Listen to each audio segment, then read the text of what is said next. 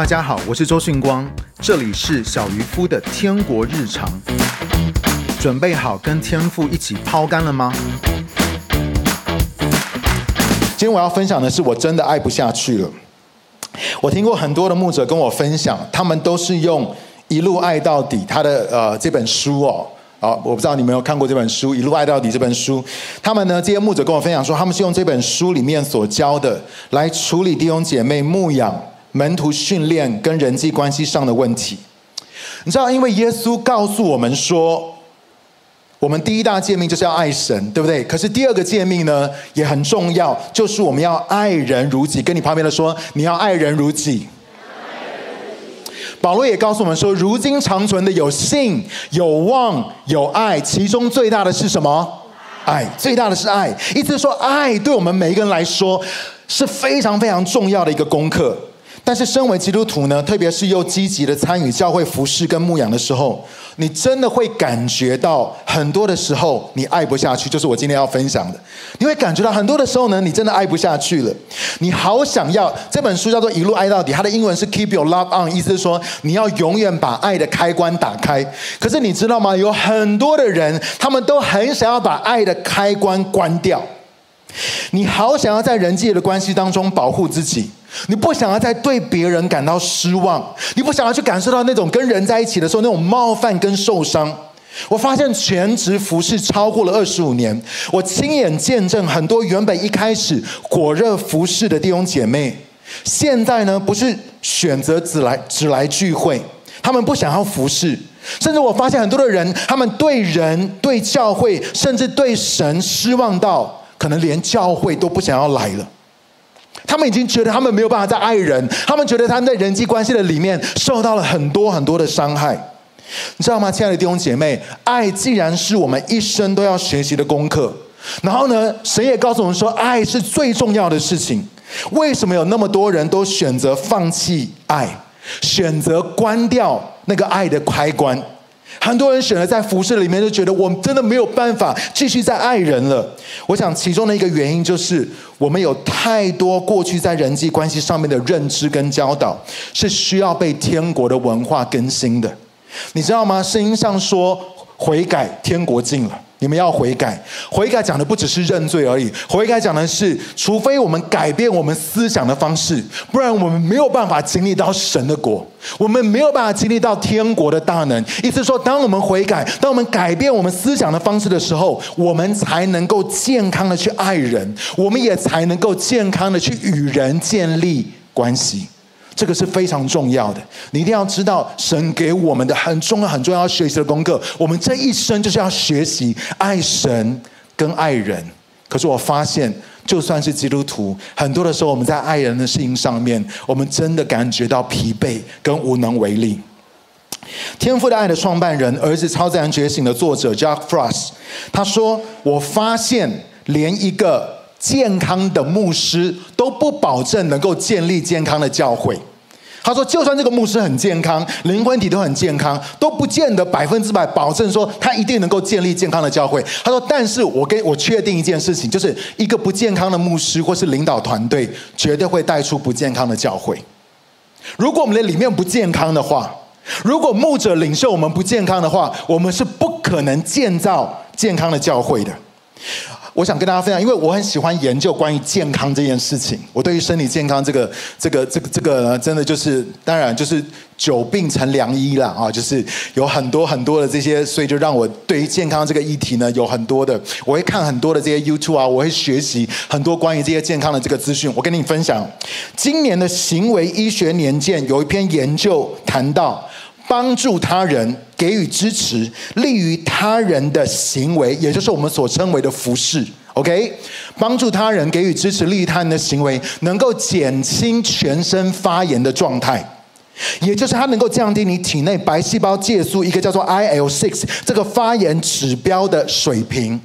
OK，你知道吗？当你去帮助别人，当你去给予支持，当你去服侍人，当你去牺牲奉为人牺牲奉献的时候，你愿意这样做，你愿意去服侍别人的时候，它能够减轻你全身发炎的状态，也就是它可以降低你体内白细胞的这个接触，所谓的 IL-6 这个发炎指标的水平。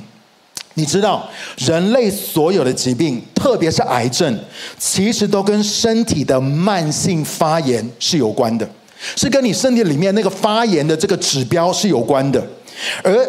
这个研究报告，这个不是基督徒他们所写的。这个这个研究报告告诉我们说，当我们对人服侍、付出跟牺牲奉献的时候，就可以降低。这是神创造的。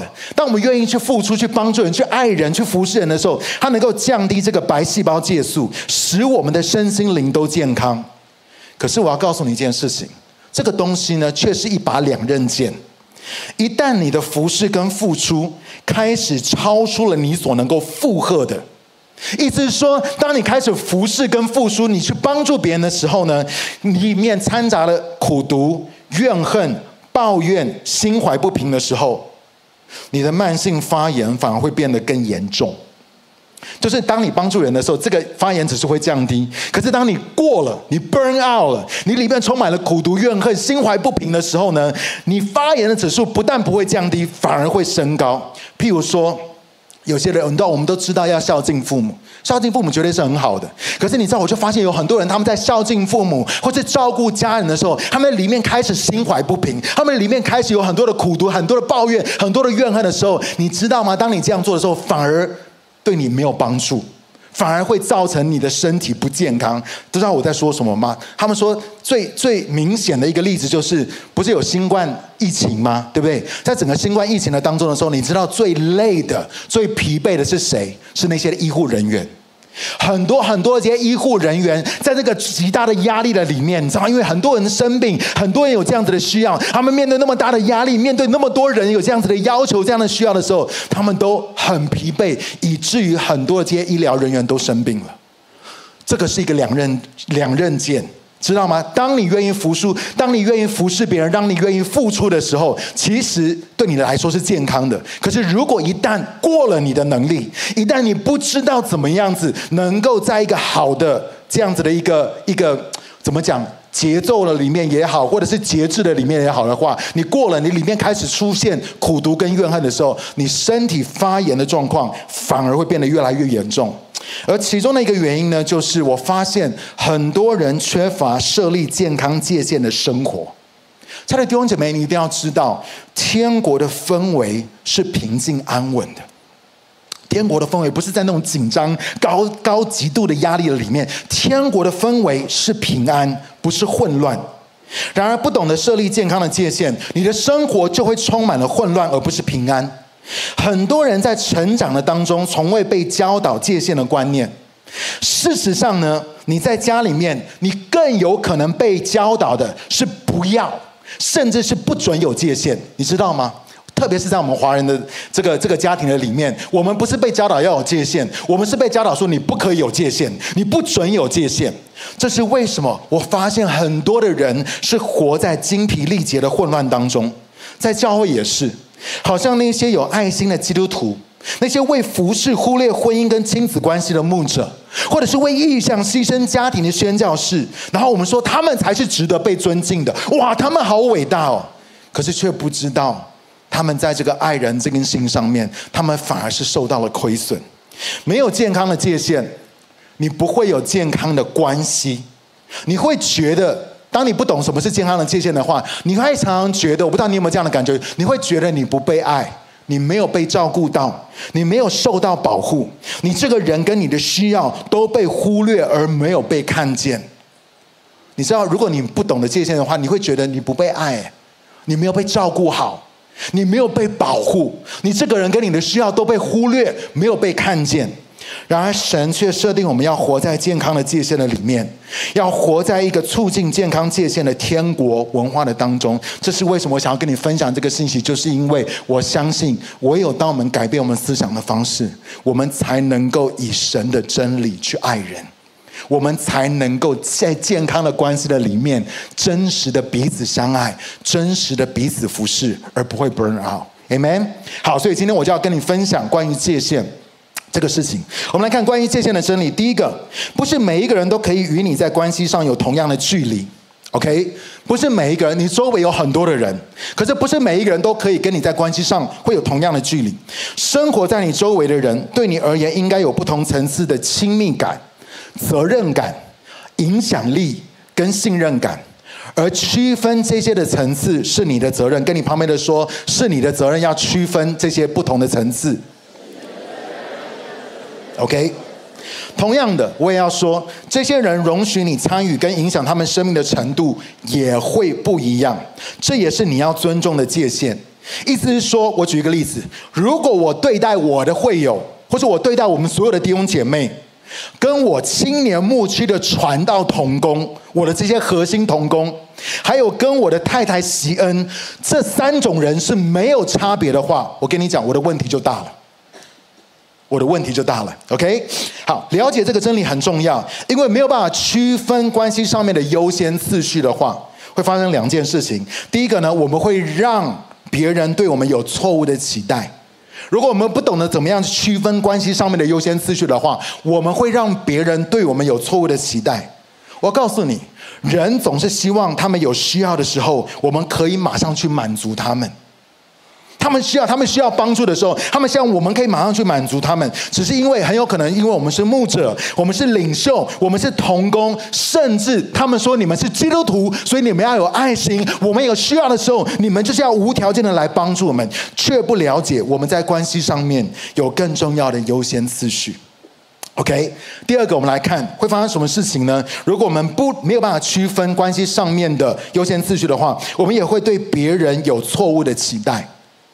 不单是别人对我们会有错误的期待，我们也会对别人有错误的期待。讲白一点，就是有些的领袖跟同工真的管太多了，而你可能是在滥用你的权柄，你知道吗？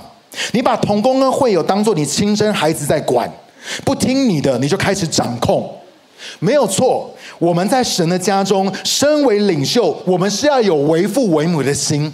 我们是属灵的父母，我们需要有为父，我们有为母的心，这是很好的一件事情。但是呢，我们因着对人错误的期待而开始掌控，那就很不好了。你知道吗？当你开始掌控的时候，当你你对别人有错误期待，你开始掌控的时候呢，它会发生两件事情，它会搞得你很累，因为掌控人是一件很累的事情。OK，然后呢，你也会搞得别人很累，因为要逃离你你的掌控，他们也很累。我告诉你，这个世界上没有人想要被掌控的。所以呢，你掌控人你也累，别人要逃离你的掌控，别人也很累。你就发现说，你真的在这样的关系的里面，你没有办法好好的去爱人，你没有办法好好的爱下去。你看，耶稣在世上，我们会发现他把某些的关系看得比其他的关系重要。OK，首先他最亲密的是天父，他常常的花时间跟天父在一起。之后呢，是十二个门徒。虽然你知道耶稣讲道的时候有成千上万的人听他讲道，但是呢，却有十二个门徒最贴近他，他们最常跟耶稣在一起。而这群人当中呢，我们知道有三个人是比其他的门徒更靠近耶稣的。哪三个？彼得、约翰跟雅各。所以你看哦，从十二个人，从所有的群众，然后呢，到十二个人，到三个人，再到与父神。虽然当时呢，每一个人都想要找耶稣，每一个人都有重要的事情，是非常的需要耶稣能够来帮助他们，非常需要耶稣能够来看见他们的需要，能够来服侍他们。但是呢，耶稣却让我们看到，一个人在经营关系的上面其实是有限的，而我们也需要按照与人之间不同的亲密程度，我们需要排出我们关系上面的优先次序，这是一件超级重要的事情。我们如果不懂这个观念的话，我们就会非常非常的容易会 burn out，非常的容易被消耗殆尽。第二个，我们就来看，我们要来了解这个亲密关系的层次图，并且界定好我人际关系的优先次序。OK，我们就来看这个亲密关系的这个层次图，可以来看这个图吗？OK，好，这个图呢，让我们看到亲密关系的不同层次。我们需要重新的排好我们生命的优先次序，然后呢，以界限。来保护好这些的层次，图的最中心呢，你生命当中的最中心的就是神，OK？你生命当中图的最内圈就是你生命的中心，就是你所敬拜、你所侍奉、你所跟随的这位、你所相信的这位神。我告诉你，没有人，你知道我们今天不是唱第一首歌无可取代吗？对不对？我告诉你，没有人能够像神一样这么认识你，没有人能够像神一样这么爱你。也没有人配得你最高的委身跟敬拜。神应该是你生命当中的第一位。跟你旁边的说，你要让神居首位。OK，所以你知道那个生命当中的最内圈是谁？是神跟你，是神跟你。OK，可是呢，我其实我想要在这一点里面特别跟你分享，就是你要知道这位神是三位一体的神，你知道吗？这位神是三位一体的神。我们可能最常互动的是耶稣或是圣灵，但是我要告诉你，孤儿的灵跟奴仆的心，是因为我们缺乏浸泡在天父的爱中。是因为很多的时候，我们在这个信仰的里面，我们需要圣灵的帮助，我们需要服侍，需要圣灵的能力，所以我们跟圣灵互动。然后呢，我们常常跟耶稣祷告，耶稣是我们最好的朋友。可是我却发现很多的弟兄姐妹，很多的基督徒，我们其实没有缺乏，我们缺乏浸泡在天父的爱里面。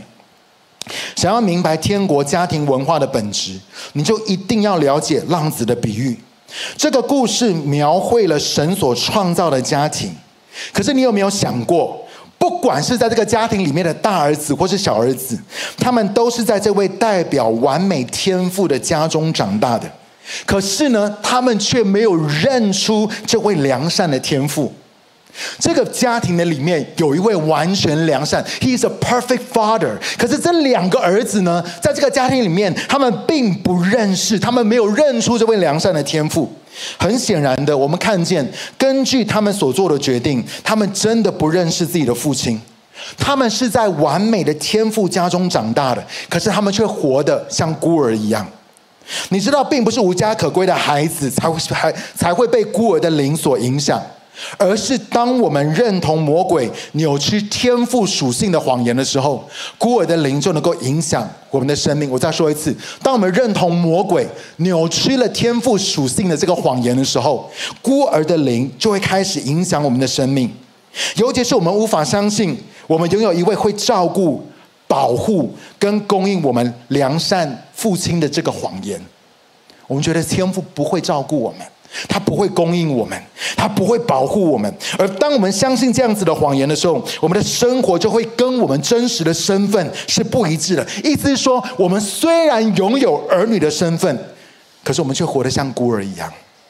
我们都活在天父的家里面。我们上一季讲到我父的家，我们都活在这个我父的家里面。可是因为我们相信神不会照顾我们，天父不爱我们。他爱别人，他没有爱我，他没有照顾我，他忽略了我，所以呢，我们就相信这个谎言，以至于孤儿的灵就会进到我们的里面，开始来影响我们。你知道，我爸爸以前会跟我们兄弟，会跟啊光哥、整哥说，他以前会跟我们兄弟说，他不会做父亲，是因为我阿公也不会做父亲。OK，他就跟我讲说，他说你要原谅爸爸，爸爸不会做父亲。是因为我的爸爸也不会做父亲，他怎么对我，我就怎么对你们，就这样，就这样。我问，我的心里面就想，我没有讲出来，我心里面就想，那爸爸，你信主信了这么多年，你都只信耶稣哦。我说爸爸，你信主信了这么多年，你只信耶稣啊？你只跟耶稣祷告哦，你完全这么多年、几十年，你都没有跟天父互动啊！我知道我们可能地上的父亲是有限的，可是天父没有教你怎么做父亲吗？你明白我在说的是什么意思吗？就是我们常常跟圣灵互动，我们常常跟耶稣互动，可是为什么我们里面会有这个孤儿的灵？是因为。我们没有让天赋在我们生命当中的中心的里面。我说天赋，我说 OK，你你父亲没有教你怎么做父亲，天赋总会教你吧？如果你跟他祷告，如果你跟他互动，如果你浸泡在天赋的爱里面，他会不会教你怎么做父亲？在我很喜欢 Jack Frost，他说的这句话，他说呢，仆人只能够带人来到主人面前，唯有儿子才能够指出回家的路。我很喜欢这句话。仆人只能够带人来到主人的面前，唯有儿子才能够指出回家的路。没有错，我永远都是基督的仆人。主要我也知道这是我的身份的一个部分，我永远是基督的仆人。但若是我对我的身份的认知只是一个忠心又良善的仆人，那我最多只能够把人带到耶稣的面前。然而耶稣却不是终点，你知道吗？你知道耶稣不是终点吗？天父才是。如果我像耶稣一样是真儿子的话，耶稣说我是道路、真理、生命。若不借着我，没有人能够到哪里？父那里去。他说我不是终点。我，你透过我，借着我，你可以来到天父的面前。你要知道，圣灵也是指向天父的。保罗保罗说，圣灵与我们的心同证。我们罗马书的地方说，圣灵与我们心同证，我们是神的儿女。意思是说，只有浸泡在天父的爱里面，只有让我生命的中心，除了耶稣圣灵。如果过去你跟耶稣有很好的关系，感谢主。如果过去你跟圣灵有很好关系，愿意向圣灵敞开，我也感谢主。但是如果除了耶稣跟圣灵之外，我要告诉你一件事情：我们每一个人更需要天赋。我们每一个人更需要天赋。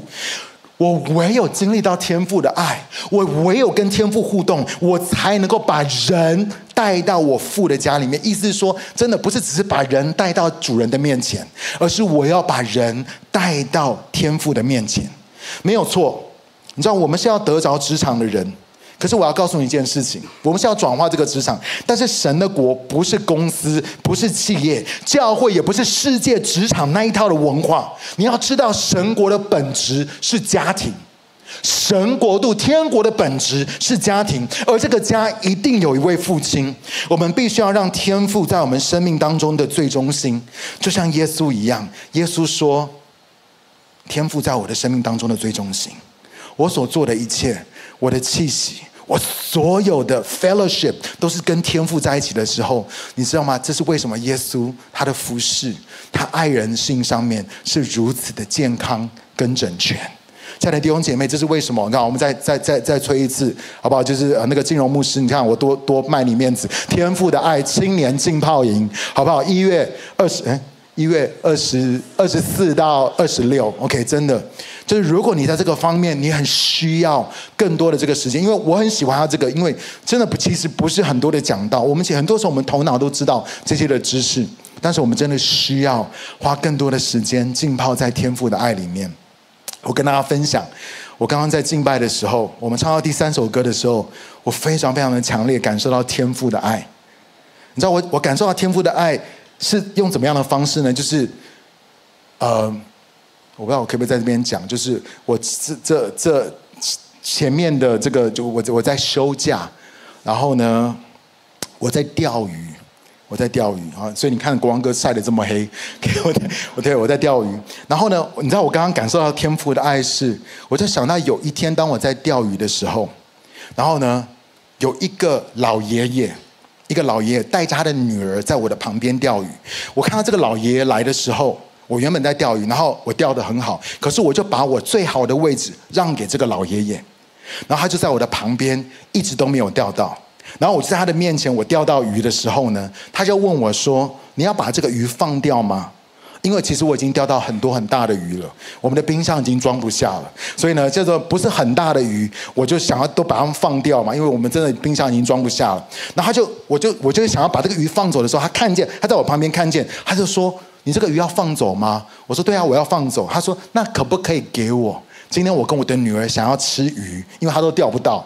我就说好啊好啊，你就拿去，我就把那个鱼给他。然后呢，他就继续在我旁边钓，还是没有钓到。然后我就一直钓到，我就一直钓。然后我我之前还钓到一只，然后我就我就想说一只鱼够不够？我再给你另外一只，我们还有一只更大的，我们的已经放在车子里面，我再给你更大的。然后他就很高兴，很高兴，很高兴。然后他就说了一句话，他说。You are a very good fisherman。他说你是一个很厉害的渔夫。你知道我刚刚在敬拜的时候，我就感觉到好像天父在对我说：“你是一个很棒的渔夫。”我想我我跟你讲，真的，你跟我讲说我是一个很棒的牧师，是一个很棒的讲员，是一个很棒的领袖，我都没有这么高兴。你跟我讲我是一个很棒的渔夫的时候，我感受到天父的爱。我我真的我没有给你看，我这是我感受到爱的方式，是因为天父透过那个，就让我刚刚我就在进到那个，我就进到那个画面的里面，然后那个啊那个老爷爷转过来跟我说，You are a very good fisherman。然后我感觉到神也在告诉我说，You are a very good fisherman。我感受到天父的爱，真的，神不是说你到底做了什么？啊，教会增长了多少，你的服事做了多少，你的表现我们拿来评估，神都不是，神说我喜悦你，你是我的爱子。我喜悦你，你知道我们真的很需要让天赋更多的在我们的生命的里面，让他的爱使我们的心是能够得到健康跟整全的。哦，花了很多的时间讲第一圈，因为第一圈很重要。我没有讲第一圈，人家就说啊，怎么讲第二圈、第三圈都没有，第一圈很重要。神是我们生命当中的中心，OK OK 所以跟再一次跟你旁边的说，让神居首位。OK OK 好，来第二圈了。第二圈，第二圈呢，则是保留给与你最亲密、与你情感连接最深的人哦，最深的人。如果你已婚的话，这个人就应该是你的另外一半。好，我跟你讲一个，这个这个你要去理解这个关系的这个图哦，就是第二圈跟第一圈一样，只能够有一个人。OK，第一圈只有你跟神，第二圈也只有能够有一个人。OK，只能有一个人。如果你未婚的话呢，这个人很可能是你的父母、兄弟姐妹的其中一个，也有可能是你最好的朋友，或是你最好的属灵同伴一个人。可是我要告诉你，一旦你结婚的时候，你就需要把原本在这一圈的人往外移，好让你的另外一半，好让你的配偶可以进到这一圈。这个过程呢，可能会让你或原本在这一圈的人不太舒服。你不舒服是因为你要面对调整的压力，别人不舒服呢，是因为他原本在第二圈这么重要的位置，可是他现在要退到第二圈之外了。可是我要告诉你，当你结婚之后，这是必须的。我要再次强调，结了婚的人，若是你想要你的婚姻幸福的话，这第二圈只能够是你的另外一半。OK，第二圈呢，如果是下一张你妈的话，OK，我告诉你。如果第二圈是你妈的话，你就是妈宝，OK？然后另外呢，不管你跟你最重要的同工有多好，你知道吗？就有一些的同工真的跟我有革命情感，我们一起办特会，我们一起经过经历了很多的事情。不管你跟你的同工有多好，第二圈也不能是你的同工，也不能是个。我真的，我真的跟你讲，我我跟你分享一个，就是呃。大概在十多年前的时候，那个时候，呃，贤恩在忙他的这个很多的这个演艺的这些事情啊，然后他唱歌这些事情。那个时候我记得有一段时间他还去呃中国发片，然后很长的时间都不在我的身边。然后那个时候呢，又是我们办很多很多的营会，很多的特会，所以我的周围有很多很棒的姐妹的同工。然后你知道吗？我们常常在一起办特会，然后我们常常在一起开会，我们常常在一起做很多的事情。我们在一起的那个时间都远远超过我跟贤恩在一起的时间了。那。你知道不知不觉的，我我的里面就有那种革命情感，而且呢，我就想到说，真的有些时候我回家的时候，就像孤独老人一样，回家都是没有人管我的，我太太也不在我的身边，回家一个人这样吃饭，对不对？所以我就很想要跟童工在一起，你知道，我很喜欢跟，而且你知道吗？就因为我们是牧者嘛，所以童工都会对我们很敬佩啊，对我们哇，就是那种哇，就是哇，就是就是就是你知道吗？那种那种哇，我们那种哇，那个那个重要的那种感觉，哇，真的在童工的当中得到很大的满足。有一天，神就告诉我说：“你下班之后，开完会之后，你马上回家，不要跟同工在一起。你不要再留在办公室，你不要再跟这些的同工在一起。当你下班之后，当你结束工作之后，你马上回家。可是我说神啊，他们就是就是我们我们还可以继续讨论很多的事情啊，然后或者是呢，就是他们也邀我去吃饭啊，然后呢，就是他们很喜欢跟我在一起啊。神说不管，你给我回家。”我说回家好孤单，我是孤独老人，回家都一个人吃饭。神说不管，然后接下来神跟我讲这句话，我要你记得。神说，如果你不回家，如果你继续跟他们在一起的话，不是说我我们当然我们一起服侍嘛。他说，可是如果时间到了你不回家，你继续跟他们在一起的话，你就会开始对他们有不正常的依附关系，你会从他们的身上得到那个满足，是我。唯有要你从你的另外一半，从你的太太身上所得到的那种满足，你会从这些的童工身上得到那个，然后呢，你就会开始对他们有这种不正常的依附关系，他们也可能会对你。你知道，真的神对我讲的这句话救了我的婚姻，你知道吗？为什么？因为那第二圈只可以是你的另外一半。我们来看第三个，OK，不是第三圈了。第二圈呢，也不管你跟你的好兄弟有多好，OK。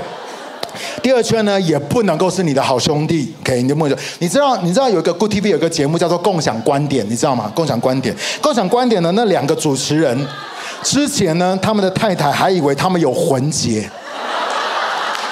就是这两个男人怎么每天都有聊不完的话，讲电话，然后聊事工，每天都有聊不完的话，就跟太太都没有那么多话讲，这两个男人就一直很多很多的话要讲，所以呢，No。就是要砍断这样子的环节。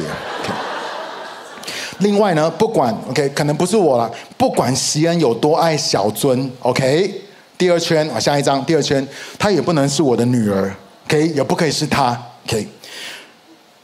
在这任何的这第二圈的里面，如果我结婚的话，这个不是我另外一半的话，OK，这个所存在的那个人就会是我跟锡恩婚姻当中的小三，只能够有一个人。就是我的另外一半，就是你的另外一半，OK？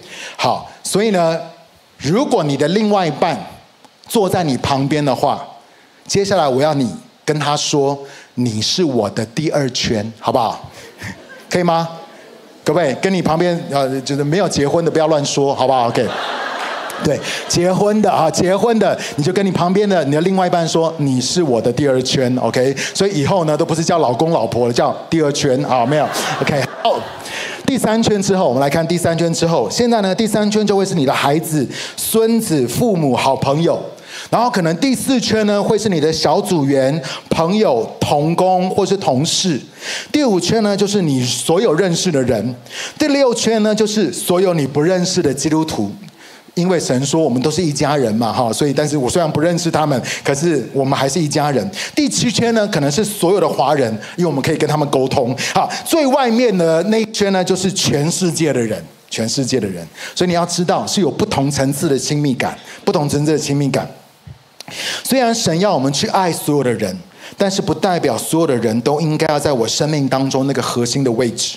我的责任是要管理好我关系的优先次序，好让越内圈的人他在需要我的时候可以得到适当的回应跟关心。我举例，这世上没有人能够跟席恩比，对我的生命来说，没有人能够跟席恩比。接着才是我的女儿，我的女儿不是在第二圈，我的女儿是在第三圈。没有人能够跟席恩比，你知道吗？我的女儿出生，让我跟席恩的婚姻实在是快走不下去了。你知道，真的有一天，我已经真的受不了，我就觉得说，不是不像夫妻了。我们好像是住在一起的，就是室友，然后再照顾一个小孩这样子。就是我觉得我们婚姻快走不下去。然后你知道，我们有一天我们需要坐下来重新的谈关于我们的婚姻，因为我很习惯，我认识时间超过二十年，我们结婚十八年都没有任何的人在我们的，就是没有没有没有孩子。然后呢，我们有了这个孩子的时候，我们需要重新的来谈我们的婚姻，需要有很多的调整跟重新安排我生活跟服饰的优先次序。我跟你讲，我要谈到多细。我要谈到，我需要 set 一个 alarm，每一天这个 alarm 响起的时候，就是我要抱抱跟亲亲我老婆的时候，不然的话，我就会忙到我根本忘记 我有太太，或者是他有先生。你明白我的意思吗？就是我要 set 一个 alarm，然后呢，我们要重新来谈说，真的照顾孩子很辛苦，特别是孩子还这么小。可是呢，我们要就是讲白一点，就是我们夫妻的亲密关系也要看重。就是我们要安排有这样子的时间，能够有我们夫妻的亲密关系。你明白我的意思吗？因为以前不需要去谈这个事情，以前是很自然的。可是当有一个孩子在我们生命当中的时候，我们需要为什么？因为神非常的看重我们的婚姻。Amen。非常看重我们的婚姻，OK？所以呢，我需要重新的来，我们来聊，来谈这些东西，排好我生活的优先次序。然后呢，接着可能第三圈是我的爸爸妈妈、我的弟弟、我的岳父岳母。另外呢，我给我牧区的传道同工，还有 Asia for Jesus 的主管、约书亚的团长、副团长，我的牧者兄弟们的这些的时间跟关心会是最多。可能其次呢，就是使徒团队这些的牧者，呃，灵粮网络或者是教会执行小组的这些的牧者跟同工。我告诉你，大概到这个之后，我就真的顾不太到了。我必须要很诚实的说，在这些人之后，我就顾不太到了。除非我牺牲我更内圈的人，我能够顾到这些人的话，除非我做一个选择，就是我牺牲跟我关系比较亲密的人，我才有办法去顾到更外面的人。明白我的意思吗？就这样子。好，第三个，我们来看，当我界定好我与他人关系中的界限层次的时候，我就知道我该如何适当的回应。仔细听好。越内圈代表关系越亲密，而我的回应就要更热情。越内圈代表跟我的关系越亲密，而我的回应也应该要更热情。譬如说，喜恩他是我最亲密的人，值得我把最好的给他。所以你看见你设定好这个这个关系的这个呃层次图的时候，越内圈我给予的回应就应该要越多，我会为他们所做的事情也越多。可是问题来了。很多人因为看见我在台上讲道，他们觉得我帮助了他们，可能光哥所分享的有帮助到他们。那又因为我的身份是牧师，所以他们认为我很有爱心，被骗了啊？没有，他们就很想要我去帮他们解决问题。OK，虽然我也不是他们的小组长，我也不是他们的区长，可他们看见光哥在台上讲到，他们觉得哇，你应该很有爱心，你是牧者，哇，你分享的这哇，真的就是他们就希望我去帮助他们解决问题。然而，若我在关系上面设定了健康的界限，你要了解，我会对所有的人都有礼貌，但是呢，我必须要把我最多的时间跟精力放在我核心关系当中的人。我要善用我的权柄跟能力去成全跟帮助他们。当这样子的优先次序建立好的话，我既不会感觉到亏欠，因为你要知道，仇敌魔鬼最爱控告服侍主的人没有爱心，他最爱控告你说，为什么你不去帮助他们？你这样没有爱心。然后呢，我也不会为了满足每一个会友的需要而崩溃，或者是被消耗殆尽，反而是我可以把我跟神之间的关系，还有在我生命当中神所放下那些最亲密的关系，都经营好，都照顾好。我很喜欢 Danny Seo 牧师讲的这句话，他说呢，我设立健康界限的目的，并不是要来冒犯你，也不是想要讨好你，只是要帮助自己能够管理好我的优先次序。我设立健康界限的目的，不是要冒犯你，也不是想要讨好你，而是我要帮助我自己能够管理好我的优先次序。第四个，我们来看，了解你生命中的关系跟设定好界限只是第一步，重要的是在执行。重要的是你有没有办法执行？就算你设立好、设定好界限，会不会有人想要越线？请问会不会？你设定好这些的界限了，请问你旁边的人会不会有人想要越线？当然会。如果你是牧者跟领袖的话，就更会了。虽然我不想要让任何人难过失望，但是我知道我的资源、时间跟力量是有限的，所以我应该要让我最亲近的人最先的享有这些的资源。可是这个东西说起来简单，可是做起来超难的。原因是因为界限设定的一个原则就是，我们来看。界限设定原则就是，当你对某件事情说 yes 的时候，就表示你同时也必须要对其他的事情 say no。我再说一次，界限设定的原则是，当你对某件事情 say yes 的时候，你就必须要对其他的事情 say no。譬如说，当我对我的核心同工 say yes 的时候，我对于其他的邀约帮忙，如果神没有给我特别的感动的话，我就得要拒绝。我还得要重视安息，我要照顾好我自己，我也需要给我的老婆跟女儿时间。当我这样做的时候呢，仇敌魔鬼就会控告定罪你，说：“诶，你怎么这样没有爱心？说你怎么那么懒惰？而且呢，当你一开始拒绝人的时候，你自己也会感觉到亏欠跟内疚。没有人喜欢拒绝人，但是这个时候我就要提醒我自己说，我只是在操练正确的优先次序跟健康的界限。”因为我知道天父要我的婚姻美满，我知道天父爱我，他要我喜乐的来服侍，而且不但是可以服侍的长长久久，而且我是能够有好的结局，我是能够有好的 ending。亲爱的弟兄姐妹，你知道吗？有多少神国的将领，有多少神大大使用的这些的人，他们并没有好的结局，他们并没有好的 ending。你知道有多少过去神大大使用的人，现在都不在服侍的领域的当中？会不会是因为他们不知道什么是健康的界限，而他们 burn out 了，他们软弱跌倒了？所以，亲爱的弟兄姐妹，如果你持续的设立健康的界限，你只对最重要的人事物说 yes，久而久之呢，那些次要的事情对你而言根本就不会再是选项了。因为当你持续的遵循你所设立的界限，它将会逐渐的成为你的生活方式，变成是你很直觉、很本能的就知道什么东西对你来说是最重要的，什么东西可能是你要先去 take care、先去照顾的。甚至当你面对指责跟批评的时候，你也会知道什么。我们来看第五个，耶稣是我们设立健康界限的榜样。耶稣是我们设立健康界限的榜样。很多的人会以为耶稣跟他们，很多的牧者领袖会以为耶稣跟他们一样，是一个疲惫不堪、有求必应、企图拯救全世界的人。然而事实上，耶稣却经常跟有需要的人设立界限。这是他所给我们的榜样，也是他服侍大有能力的秘诀。路加福音第八章呢，记载了耶稣使雅鲁的女儿从死里复活。可是你知道吗？这个故事一开始的时候，那里并不是只有雅鲁一个人而已，还有一大群人在那个地方等了耶稣好久，因为他们都想要耶稣去满足他们的需要，他们也知道耶稣绝对有能力可以做得到。然而雅鲁呢，却从这群人当中挤出来，求耶稣去他家里面医治他快要死的女儿。这个时候呢，耶稣对他说：“Yes。”耶稣对他说：“好。”但是你知道吗？这一声“好”对其他也想要得医治的人来说，就等于是 “No” 吗？就等于是不吗？因为耶稣没有办法同时出现在两个地方。当他对他说：“好，我愿意去你家”的时候，他意思就是对其他那些有需要得医治的人说：“我没有办法，我要去那个人的家里面，因为他没有办法同时出现在两个地方。”你知道耶稣真的会对一群有迫切需要的人 say no 吗？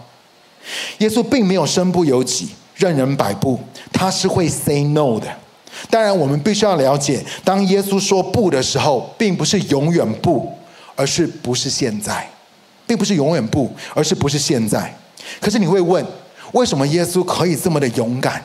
当他拒绝人的时候，可以这么的平安，这么的有安全感？就是出于他对天父的顺服。为什么？因为他生命当中最中心是谁？是天父。因为他已经对一个最重要的呼召 say yes。他对一个最重要的呼召说好。他说：“我要，我唯有子凭着自己不能做什么。我很想要做，我想要怜悯那些人，他们有这些的需要。可是子不能够凭自己去做什么，我只能够做父所做的。”我只能够说父所说的，我要以父的事为念。这是为什么耶稣能够在完全的安息的当中 say yes，他也能够在完全的安息的当中 say no。亲爱的弟兄姐妹，你生命当中最重要的呼召会定义你的生命，你知道吗？可是我要告诉你，其实那个呼召呢，讲的是关系。你生命当中最重要的关系会定义你的生命。没有厘清这个，你永远无法与人设立合一的界限，你也没有力量去维持这个界限。因为你若是没有将神放在你生命当中的首位，那个位置一定会被他人占据，而这就叫做拜偶像。就像很多人，他们把他们的配偶、孩子、赚钱、工作跟其他的人渐渐的挪到属神的位置，导致他们的优先次序、资源跟人际关系都变得混乱不堪。你会发现，很多的人他们的界限不见了，很快的可能是孩子控制了他们的生活，工作跟服侍使他们的婚姻濒临破碎。接下来呢，我们就看见有些的人，他们可能透过婚外情、不好的嗜好跟成瘾的行为来逃避这失去的一切，最终却变得无力、扭曲、恐惧又爱掌控，带出来的结果就是不但伤害你自己，也伤害所有他们最亲近的人。不是因为我们是基督徒，然后耶稣叫我们去爱，我们就不会伤害那些我们最爱的人。当我们不懂什么叫做设立健康界限的时候，我们就不是在神的真理的里面去爱。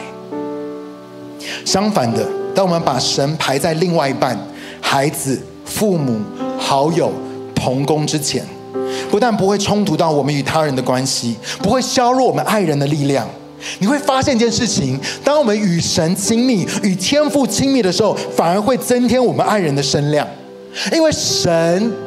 他是我们爱的源头，神就是爱，而且我要告诉你，神的爱，耶稣的爱不是烂爱，耶稣的爱是在真理里面的爱，我很喜欢那个我们在那个八月的时候去参加那个 Radical 神之星呃新加坡神之星教会，然后他们的跟那个就是光伟牧师他光伟哥他们一起办的这个特会，然后呢这个神之星教会他们在整个带领下一代的上面，神很大的祝福，他们有很多很多的年轻人，可是他们在门训门徒训练的时候，他们讲了这句话，我很喜欢他们讲这句话，他们说呢有真理没有爱就是严厉，可是有爱没有真理就是软弱。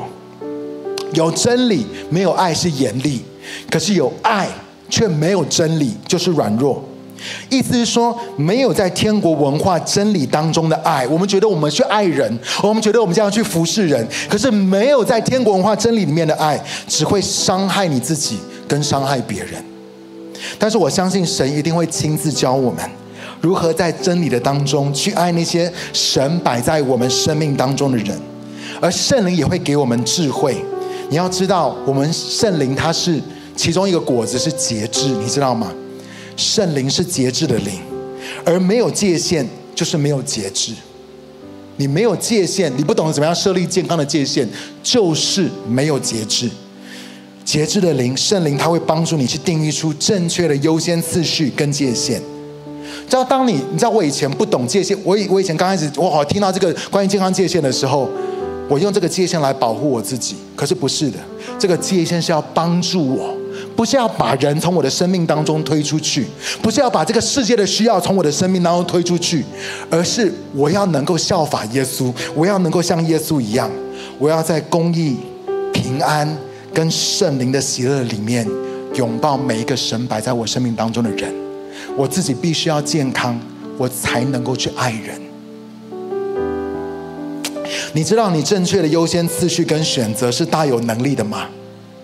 每一次当你对你生命当中最重要的呼召跟关系 say yes 的时候，譬如说你对天父、对耶稣、你对圣灵 say yes，这只会强化你跟神的关系。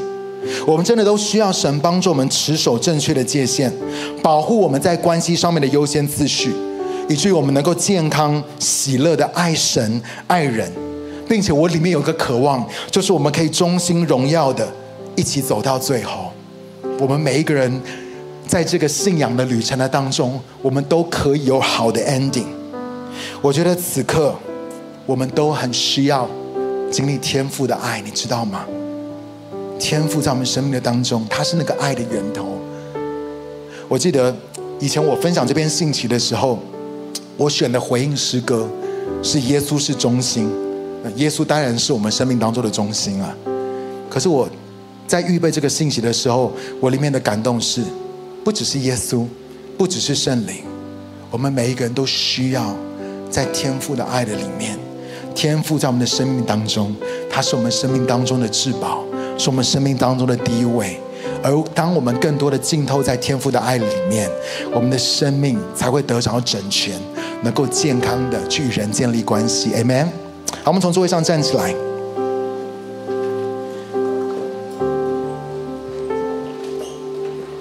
我们每个人把眼睛闭起来，好不好？当我们要最后来回应敬拜的时候，我想要为四种人来祷告。第一种人就是你想要放弃服侍。你在服侍的上面，你感觉到 burn out，然后你感觉到你在爱人、在服侍人这个上，我不知道对象是谁，我也不知道你现在在的是什么位置，可是你已经服侍到你的里面对人已经有恐惧跟保留了，你觉得你非常的疲惫。第一种人是我们要为你们祷告的，第二种人是你发现你的优先次序全部都乱了。你现在的生命已经进到一个失序跟混乱的状态，而今天当你听见信息的时候，你发现问题就出在你不懂怎么样建立健康的界限。然后你里面有一个祷告是主，我需要你帮助我，圣灵，你是节制的灵，你可以帮助我怎么样去设定好健康的界限。第三种人是。你感觉到不被爱，你感觉到你没有被照顾到，你感觉到你没有被保护，你常常感觉到你被人忽略，你的需要也被人忽略。有没有可能是因为那个该保护你、该照顾你、该爱你、该满足你需要的那个人，他们不懂什么叫做健康的界限，以至于他们牺牲了你。你感觉到你不被爱，也没有被保护到，你没有被照顾好，你常常你的需要都被忽略。这是第三种人，我们要为你祷告。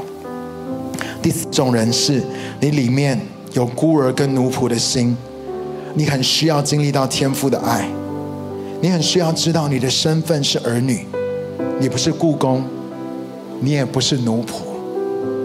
你是神所爱的，你是天父宝贝的儿女，你的里面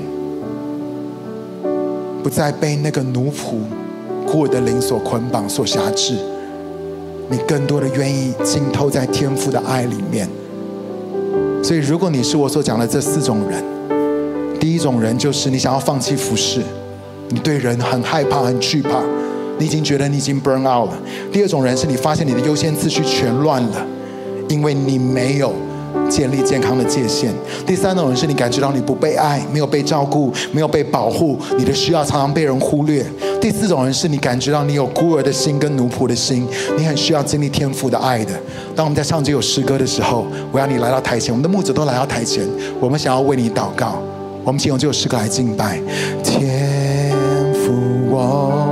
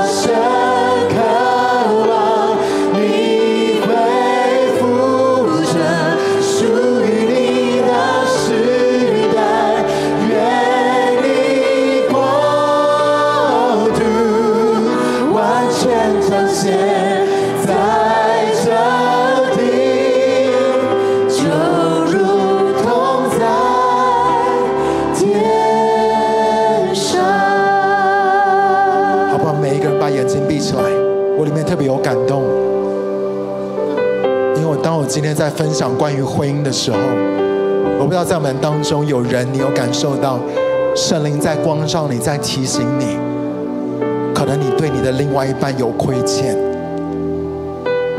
你觉得你们是最熟悉的人，可是你却忽略了他的感受，好像圣灵在提醒你，你们两个人应该是一体的。你们两个人应该是在亲密的关系的里面，婚姻不是只是室友两个人住在一起。神说：“我要再一次把起初的爱置入在你的婚姻关系的里面。”很多的人可能在你对另外一半的关系的当中，你里面有亏欠，但是神不是要定你的罪，神是要把那个起初的爱放在你的里面。神是要用他的爱浇灌你，以至于在婚姻的关系的当中，你可以经历到好久留到如今，你可以经历到在天父的爱的里面，你没有任何的亏欠，不会有任何的疲乏，在婚姻关系的当中，你会经历到神所要给你婚姻所有的美好跟祝福。在我们的当中，我也想要祷告的是，我们当有一些的父母。可能圣灵在提醒你，特别是当我们在唱这首诗歌的时候，为父的心转向儿女，儿女的心转向父亲。我可以感觉到，在我们当中很多的家长，很多的父母，可能你正在经历到的是亲子关系上面的冲突跟紧张。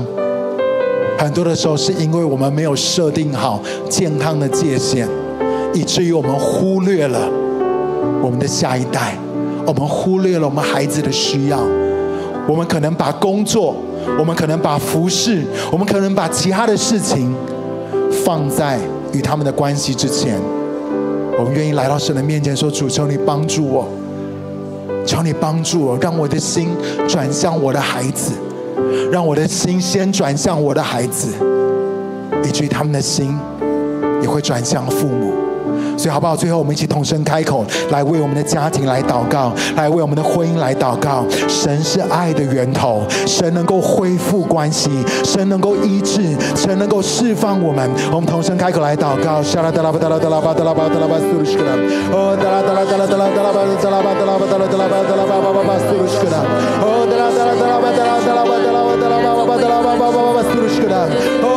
爸爸爸爸爸爸在我们要宣告，在神没有难成的事，圣灵来做奇妙的工作。我想在我们家庭、我们婚姻、我们的亲子关系的里面，哦，主你让为父的心转向儿女，儿女的心转向父亲。哦，主他的爱，哦，主你要浇灌那个起初的爱在我们的里面，在我们的婚姻关系的里面。主我们要宣告，你是家庭的主，你是婚姻的主，你是亲子关系的主。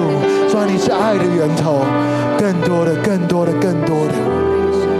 将你的爱浇灌在我们中间，阿爸天父，我们赞美你，主让你的家充满了爱，让你的家充满了爱，主我们的里面不再有亏欠，我们的里面不再有被定罪跟控告的感觉，因为今天你要释放我们，让我们能够勇敢的去爱，在爱人的事上面，我们是勇敢的，我们是平安的，我们是喜乐的。你说，如今长存的有信、有望、有爱，其中最大的是爱。你帮助你的教会学会那爱的功课。我赞美你，我感谢你，愿你在我们中间得着你当得的荣耀。这样祷告，奉靠主耶稣基督的名求，阿门。我们把所有的掌声、所有的荣耀，单单的归给神，单单的归给神。哈利路亚，哈利路亚，哈利路亚，哈利路亚。好吧，最后我要你去找五个人，跟他说，让神居首位，你就能够好好的去爱人。Amen。